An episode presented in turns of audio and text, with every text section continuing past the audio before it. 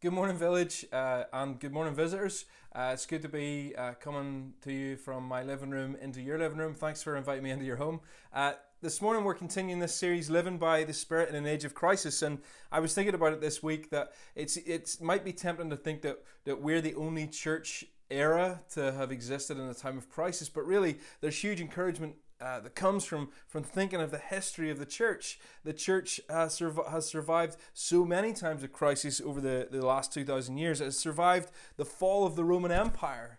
Um, which must have felt like the very fabric of society was falling apart. Uh, it survived the Dark Ages when there was no real economy or governments, or it, everything was bit, there was no education. Uh, it was the Dark Ages, uh, and it survived the, the plague of the 14th century when as many as 200 million people died by this horrible disease. The church has survived two world wars when the, the, the world was consumed by, uh, by, by, violence and, and death. Um, and the encouragement that comes from this is that the church has survived the, the, the rise and fall of, of empires and kingdoms and superpowers and, and wars and famines and disease and natural disasters. And, and here's why because the kingdom of God can never fail. And that's that's that's something that, that should be hugely encouraging to us. Yeah, we have to adapt and we have to change and, and things look different now than they normally do, but but the church cannot fail because the church was established by God through the work of Jesus uh, in his death and resurrection, and therefore, because it was established by God, it cannot fail because God cannot fail. And so, armed with this knowledge, uh, our response in these times of crisis is to is to not kind of hunker down and wonder how we're going to survive or be full of full of fear, but but to press on in confidence and to ask the question, what is our response in this time of crisis? Now, obviously, one easy answer to that is uh, that we are to love God with, with our entire being and to love our neighbours as ourselves. And that's true. And that will always be the call of, of Christians and the call of the church to love God and love our neighbours. But, but we need to think about what it looks like for us, uh, particularly in detail in this time of isolation. How do we apply these truths of God to the, the circumstances that we find ourselves in? You see, the church has looked differently at various times uh, across the years, and, and even in this time, it looks different uh, across various places, and that's a good thing.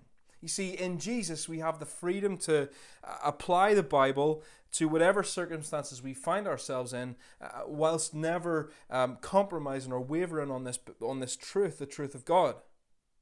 And that's what we do every Sunday when we preach from the Bible. Uh, and that's what we're doing in this series. And so last week, Lucas taught us on um, peace in a time of anxiety, and I know a lot of you found that helpful just from speaking to, to some of you throughout the week. And this week, what I want to do is focus on love in a time of isolation. Love in a time of isolation. Um, and this really is a time of isolation, isn't it? I, I think, you know, isolation from one another is probably the biggest change that this pandemic has brought to our lives. We're, we're just not uh, allowed, we're simply not allowed to be uh, close to each other physically.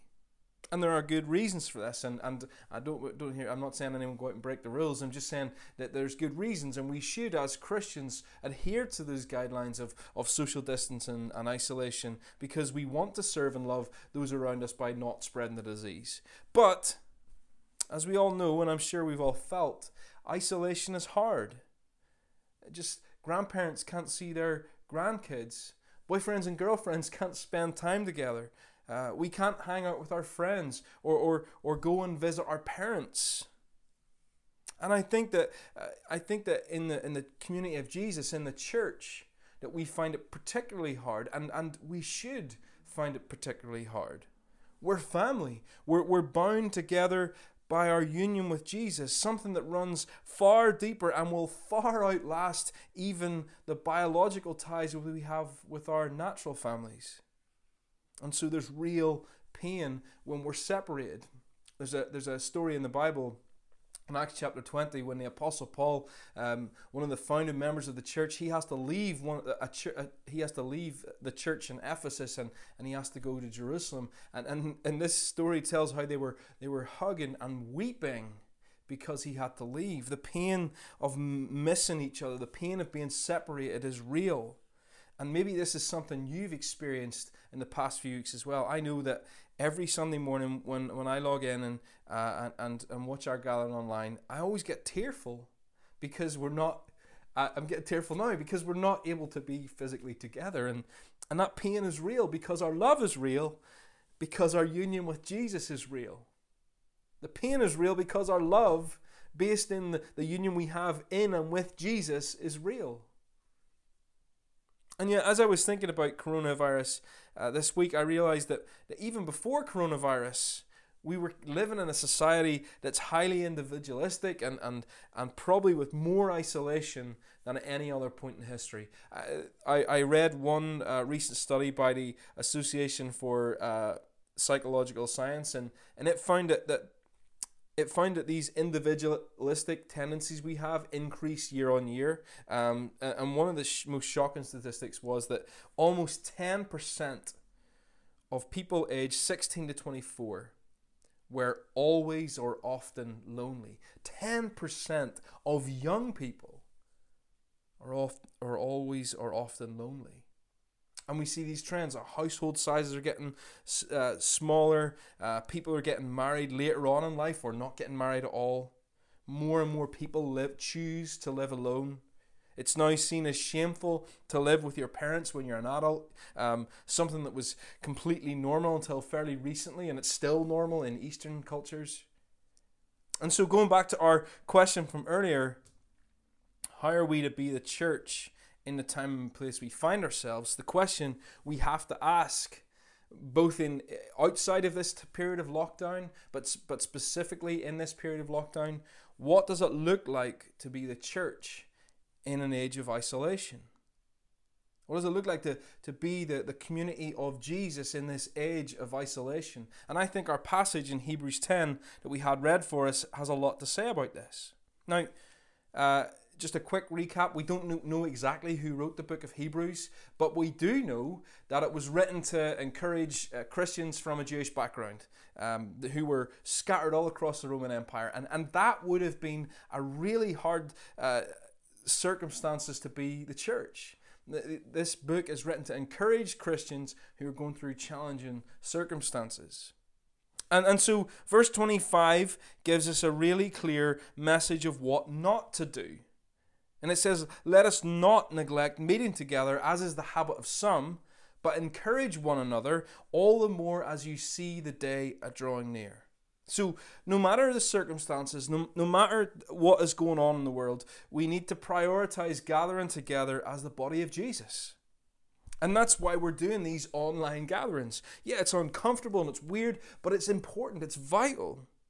That's why we're doing these online prayer meetings, and it's why our MCs are still, our missional communities are still uh, meeting online through Zoom and the dreaded Zoom. and I know that a lot of your core groups have still been hanging out online as well. And, and these things are important. You see, our faith is nourished, not in isolation, but as we meet together. In isolation, our faith suffers. Um, I was reading a little uh, article about Dietrich Bonhoeffer this week.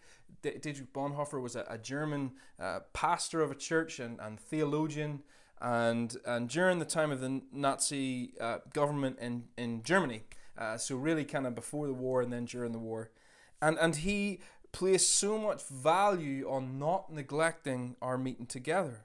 And so even when the church meetings were forbidden, not, not for good reasons like we are right now, but, but forbidden because the Nazis wanted to crush the church, um, he spoke out against that. And he urged Christians to keep on meeting together and, and meet in secret. You see, he, he, he put the, the danger the danger of meeting together when it was forbidden was nothing compared to the danger of Christians being in isolation. And this is what he says. He, he wrote this book about Christian community called Life Together. And this is what he says in that. He says, The more isolated a person is, the more destructive will be the power of sin over him. The more deeply he becomes involved in it, the more disastrous his isolation. The more isolated a person is, the more destructive will be the power of sin over him. And we know this to be true, don't we? When you're on your own, temptation just seems to have more power over you. When you're on your own, you're less motivated to study and pray and read. We need to meet together as that so we can have this iron sharpening iron. And, and, and this pattern of not being alone is, is written into the very fabric of the way we are created. And so the church gets to redeem uh, these patterns of isolation we see in the world and individualism we see in the world but by going back to the way that we were created to be. In creation, God said, It's not good for the man to be alone. That's the only thing that wasn't good about God's creation. And so He makes the woman so that they can start to create families and, and communities. And when we neglect our meeting together, our faith suffers. We lose our sharp edge. We become dull and blunt. But in community, in meeting together, however that may look for us right now, we, as verse 25 tells us, encourage one another. And we keep doing that as the return of Jesus gets closer and closer. So, you know, I know that this sounds like a contradiction. I'm saying keep on meeting together when we physically can't, but but you may be at home right now on your own, or maybe you're with, uh, you know, a spouse or your family or whatever. But make no mistake, these online gatherings, such as we're doing right now, and our MC meetings online and our prayer meetings online, are a collective gathering of the body of Jesus. They're vital for us. They aren't just about sitting at home and consuming Christian content. They're about gathering together to encourage one another. And it may not look the same as, as coming together physically, but we are still the church. This is why we go to these efforts and such lengths to make sure that, that we are uh, coming together online. Not, not so that you can just watch a sermon and, and get, get your kind of spiritual kick for the week, but so that we, the body of Christ, brothers and sisters, the family, can still uh, continue to meet together in some shape or form. Now, as I was preparing this sermon about isolation, uh, I kind of started to realize that there's probably two attitudes um, about church in this time of physical separation. So, so maybe uh, we've already talked about some of you are heartbroken and you really feel that pain of not being able to be together, and I hope you do. But there's also some of you who uh, maybe don't care too much about not seeing people. You maybe uh, maybe you're glad that you can hide away from people for uh, for a wee while. You see, times of hardship and suffering expose our priorities, don't they? It's when things are tough that we really see what's in our hearts. And what's happening right now either exposes our commitment to the church or, or our lack of commitment. And the truth is, eh, unfortunately, it's never been easier than it is right now to be a Christian spectator. And what I mean by that is that you can just go online and watch a service like this one and have no commitment to church, to the body of Jesus. And maybe there's there's probably not that many people in your life right now that can keep you accountable to uh, uh to encourage you to challenge you. But the problem with that is that, that the being a Christian, be following Jesus, is not a spectator sport. The, the, the Christian faith is not some commodity to be consumed the way that we do with social media or films or music or books. Christianity, the Christian faith, is a, is a calling on your life to take up your cross and follow the way of Jesus. It's about your whole life. It's not just something we can consume for an hour on a Sunday morning. Now, I realize that you may be watching this and you're not part of our church, and maybe you're not part of any church, and, and you're just checking things out. And listen, I'm so glad that you're doing that. I'm so glad that you're joining us this morning, and I'm not trying to beat anybody with the, you know, the big uh, "you must go to church" guilt stick. I'm not trying to do that at all. But my desire is to encourage us all to pursue Jesus and and each other, even in the middle of this time of isolation, in a time when it would probably be easier just to let this go. And my desire is that, that we would all be encouraged in the benefits and the privileges and the blessings that, that that being part of the church brings us, even in this time of isolation. This passage in Hebrews 10 is it's not it's it's not a kind of look what you should do. It's rather rather it's a look what you get to do. And there's a big difference. Listen to, to what he says in, in the author says in verses 19 to 21. Therefore, brothers and sisters, since we have confidence to enter the holy places by the blood of Jesus, by the new and living way that He opened up for us, uh, the curtain that is through His flesh, and since we have a great priest over the house of God. This is about what Jesus has done for us. Our, our encouragement to not neglect the community of Jesus is based on what Jesus has provided for us, what he has achieved for us. It's not just about some desire to keep our friendships going. And listen, I love that we love each other and we should do that well and we should have deep friendships within the church. But our encouragement to keep being the church and to keep loving each other, even in this time of isolation, is based on the fact that we have confidence to enter the holy places through the blood of Jesus because Jesus is our high priest. Jesus is our great priest. Now, what does that mean? I'm aware that I just said a lot of stuff that will be completely unfamiliar to some of you. What's all this talk of places and curtains and priests? Well, as I said before, the book of Hebrews is, is written to encourage Christians from a, a Jewish background. And, and, and Jewish Christians hearing this for the first time uh, would have instantly recognized that the author is talking about the Old Testament system of, of sacrifice, the old Jewish system of sacrifice that happened on the Day of Atonement. And now the Day of Atonement was the only day of the year when the high priest could go through the curtain into the most holy place. It's called the Holy of Holies, where the presence of God was. And in there, he would offer the blood of sacrificed animals to gain forgiveness of the sins of the people. He could do that once a year, one person once a year.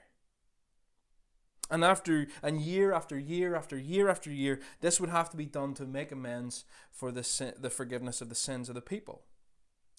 But what, what Hebrews is saying is that Jesus, the Son of God who had no sin, offered his own blood as a once and for all sacrifice for the sins of everyone who believes in him. And because of that, we have access not just once a year, all of us who believe in him have, have complete, unfettered access every day, all the time, 24 7 to the presence of God. And it's a sacrifice that never has to be com- repeated. Jesus' blood never fails. His sacrifice is complete. And when we trust in Him, and when we believe that, that what this is that this is true, what this is saying about him, our sins are forgiven and we have full access to God. This is the basis for our faith as Christians. We don't need to make sacrifices to have our sins forgiven because Jesus is our once and for all sacrifice. The way to God is open for us to approach God freely and confidently. We can just walk into His presence. In fact, not only is the way to God open up for us, we, we actually become the temple where God's presence dwells. Those of us here in Jesus, we become the home of the Holy Spirit. God lives in us by His Spirit. We're never cut off from God. No, no matter what is happening in the world around us, because of what Jesus has done, no matter how isolated we may find ourselves from other people, we are never cut off from God. Isn't that incredible? And and the other part of that is the priest part. That's the sacrifice part. The, the other part of it is the is the priest part. We don't not only do we not need another sacrifice, we no longer need a priest to come to God because Jesus is our priest. And you see, Jesus sacrificed himself to forgive our sins. Yeah, that's what we've just talked about. But but but just like all those thousands of animals that died, uh, you know, before Jesus to forgive the sins of the people, Jesus didn't stay dead. Jesus didn't stay dead. He rose again, unlike the animals, and then he ascended to heaven, where he sits now at the Father's side. He sits at the right hand of God. And this is what Romans 8 tells us, verse 34. Jesus, Christ Jesus, the one who died, more than that, who was raised, who is at the right hand of God, who indeed is interceding for us. Jesus is at the right hand of God interceding for us. And that word interceding, that just means that he is pleading our case, right? he's he's representing us. I'm not sure I understand. Oh, that's my uh, watch. Jesus is at the right hand of God, pleading our case, representing us. And that's why this verse of Uh, uh, verse 21 of, of Hebrews 10 says that, that Jesus is a great high priest over the house of God. We, the church, those of us who believe in Jesus, we are the house of God. We are his dwelling place, and Jesus is our great priest. And so we have full access to the presence of God. Th- guys, this is such good news, isn't it? Don't just hear this and, and let it go over your head. Consider it. Let it sink into your heart. Because of what Jesus has done, we are always in the presence of God. Because of what Jesus has done, we are always in the presence of God. And so, because of what Jesus has done, we are never alone. Incredible. This should, this should cause us to burst into song. This should cause us to, to, to, to fall down and worship. And so the question I want to ask is, is what is our response to this? In this time of isolation and distance from one another, how will we respond to this work that Jesus has done for us? And there's three encouragements from this passage that I want to bring out. Firstly, because of what Jesus has done, let's draw near to God. Let us draw near to God. This is what we see in verse 22. And I love this language of draw near, draw near. It's not really language that we would use in our everyday kind of uh, lives, but I love it because draw near is the opposite of isolation, isn't it? Isolation is about separation, and, and draw near is about access and togetherness. To draw near, it just means, it's this Greek word, it just means to come close, to approach.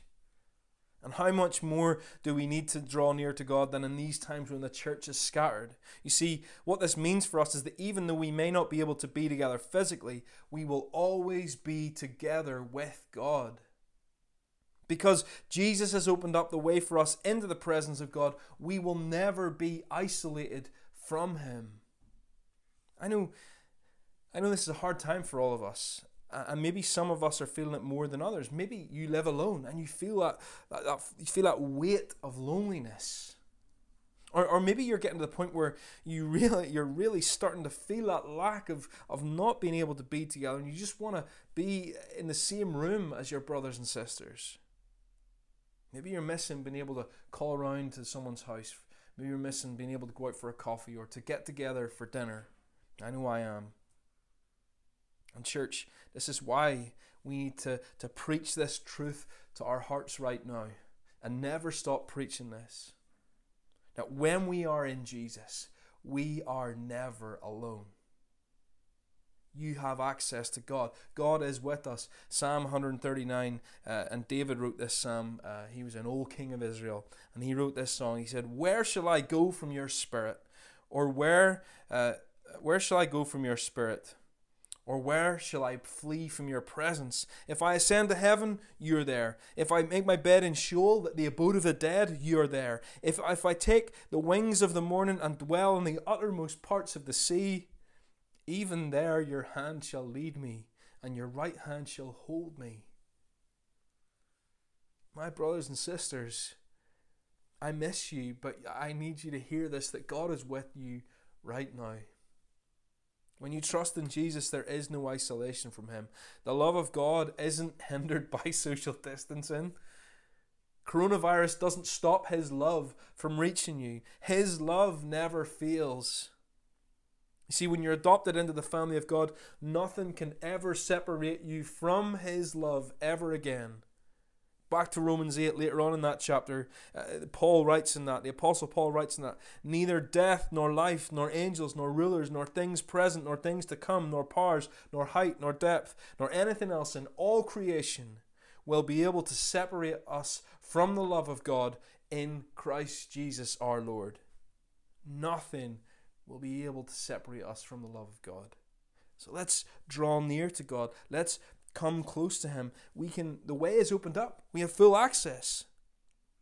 Listen, it would be a shame if we spent this time uh, of, of isolation and social distancing putting all our efforts into staying close to one another, but miss the opportunity to get closer to God. God, God longs for us to be close to Him. Just the way I long, I love it when my children like they, they want to come and cuddle me and, and, and, and hug me and sit on my knee and, and all that kind of stuff.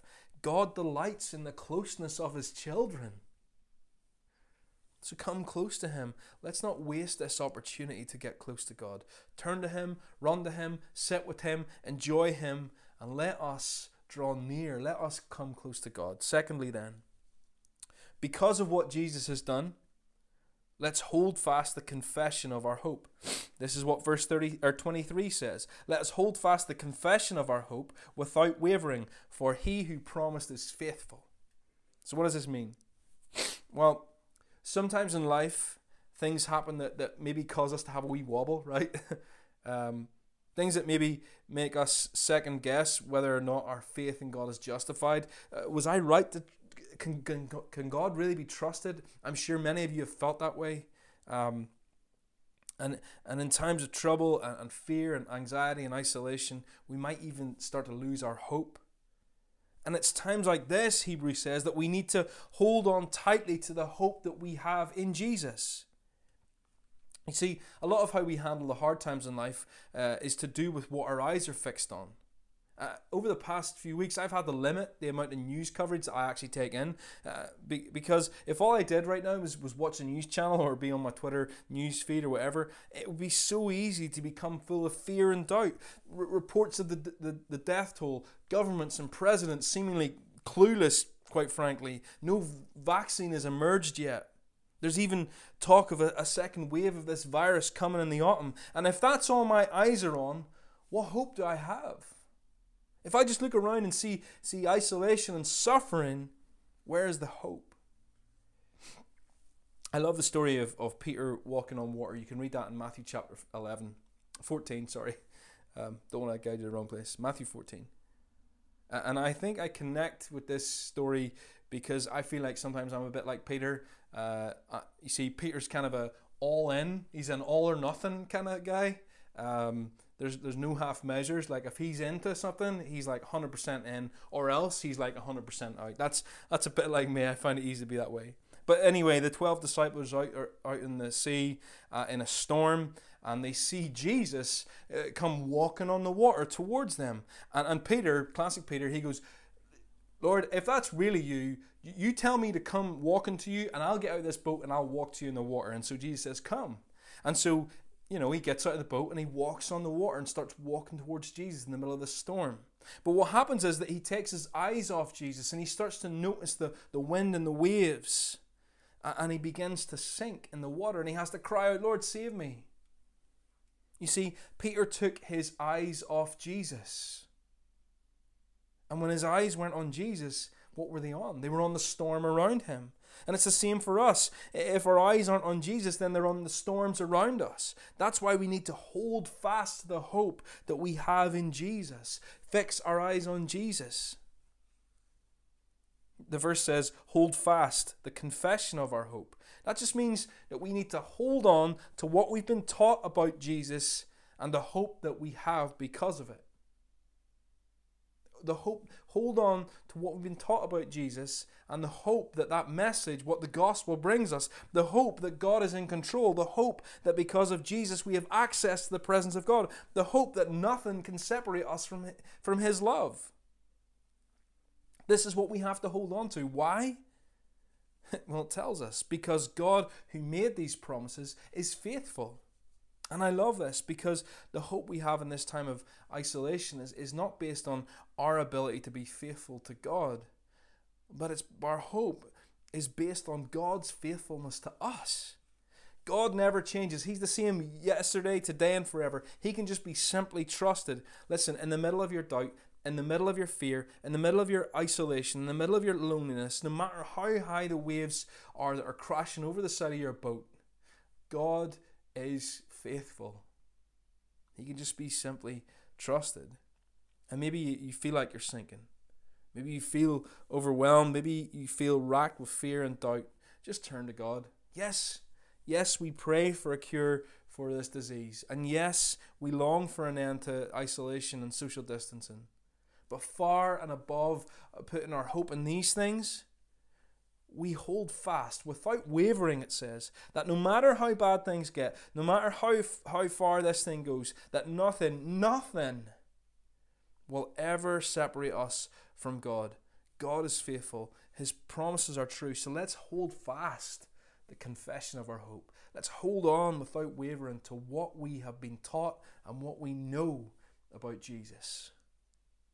Thirdly, then, our third encouragement because of what Jesus has done, let us consider how to stir up one another to love and good works. Let's consider how to stir up one another to love and good works. The other day, I read an article um, that reminded me in, that even in the middle of this time of social distancing and isolation, that, that, that the one another's of the New Testament aren't optional. In other words, that, that no matter our circumstances, we're commanded to love one another as Christ loves, uh, as Christ loves us and to comfort one another, and all these different things that the Bible teaches us. Uh, Samuel Parkinson, who wrote the article, he said, I th- think he put it really well. He said, "We may quarantine our bodies, but we don't have the option to quarantine the command to bear with and forgive one another, to exhort one another, to or to confront sin." COVID 19 does some interesting things, but it doesn't have the ability to turn these biblical commands into suggestions. And he's right. No matter what's going on in the world, the church is still the church. We are still the body of Christ. We are still called to represent Christ to each other and to the world around us. And yes, it's hard right now, but it's necessary. And it means that we have to get creative, don't we? It, it, looks like less at risk people going out to get groceries for more at risk people. It means that, that, that those of you who aren't tech savvy are, put the, are going to have to put the effort in and, and become more familiar with technology. Uh, it means that we commit to pray for one another when, when even when we can't see each other. We don't have to see each other to pray for one another, but we should be praying for one another. It means lifting the phone to call each other, to encourage each other in our walks with Jesus. It, it might mean using Skype or FaceTime or, or, or, or dreaded Zoom to actually speak to our brothers and our brother or sister and say, "Listen, I'm really struggling. I need to confess to you," and allow them to encourage you in your faith. You see, uh, it struck me this week that I think that God is using this time to redeem how we use technology. God has put us in a situation. uh, I mean us. I mean the church, where where where technology is not just about consuming entertainment or boring ourselves or numbing our minds with with endless uh, social media streams. But but He's put us in a situation where where technology is vital to staying connected with one another and being the church together. And so I know that it can be tiring. I know that we get the old uh, screen fatigue. And I know it's not the same. I know it's far from ideal, but use it. Zoom, believe it or not, is a gift from the Lord because it allows us to see each other's faces and, and enjoy fellowship together. I think the Lord has, has caused this pandemic to happen in a time when we have the resources that given to us by his, gra- by his grace not to be cut off from one another. And that's something to be so thankful for, isn't it? Because uh, the context may be different, but the encouragement is still the same. The encouragement from Hebrews 10 is still the same. Let us consider how to stir up one another to love and good works. You see, there's never a ch- time for the church to just hunker down and, and, wait for the storm to pass. We, we don't just batten down the hatches and, and ride it out. So don't be tempted into that way of thinking just because we're in isolation. God is still bringing about his kingdom on earth, and we are still the primary way that he is doing that. You better believe it, that God is still saving people. His kingdom is still spreading across the world, and he's using his church to do that. So let me encourage you this week. Who do you need to call? Who do you need to check in with? Who do you need to text? Who do you need to FaceTime? Who do you need to stir up to love and good works? Who do you need to FaceTime and, and ask for help because you're struggling with isolation and your faith is wavering? Who do you need to jump on a call and pray with? Because the amazing thing is that because of what Jesus has done and is doing in our behalf, we don't have to be alone. We get to draw near to God. We get to hold fast to this confession. We get to encourage one another. This isn't a sermon about what we have to do. This is about what Jesus has done for us and, and, and how we can live in this, this totally blessed life because of His work, not on our works. Earlier on in Hebrews chapter 4, uh, these same themes of um, drawing near and holding fast, and Jesus as the, the great priest are mentioned. And this is what it says in Hebrews 4, uh, uh, Hebrews 4 4 to 14. It says, Since then we have a great high priest, there's Jesus again, who has passed through the heavens, Jesus, the Son of God. Let us hold fast our confession. For we do not have a high priest who is unable to sympathize with our weaknesses, but one who in every respect has been tempted as we are, yet without sin. Let us then with confidence draw near, come close, approach the throne of grace, that's God's throne, that we may receive mercy and find grace uh, to help in time of need. Did you catch that?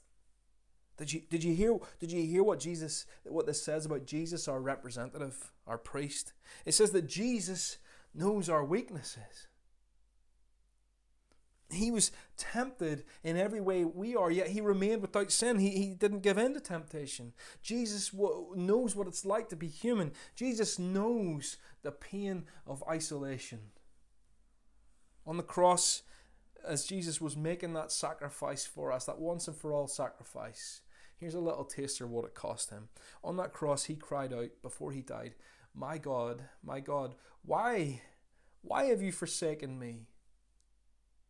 See, Jesus died completely alone.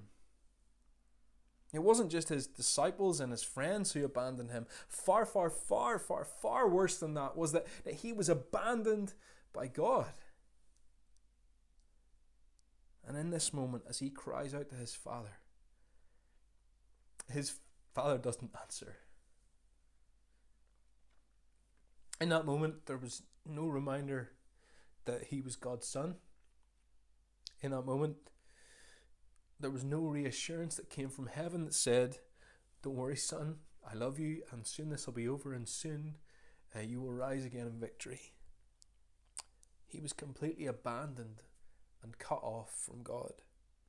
In that moment, in that one moment in time, Jesus experienced what it's like to call out to God and not have him answer. And he endured that for you and for me.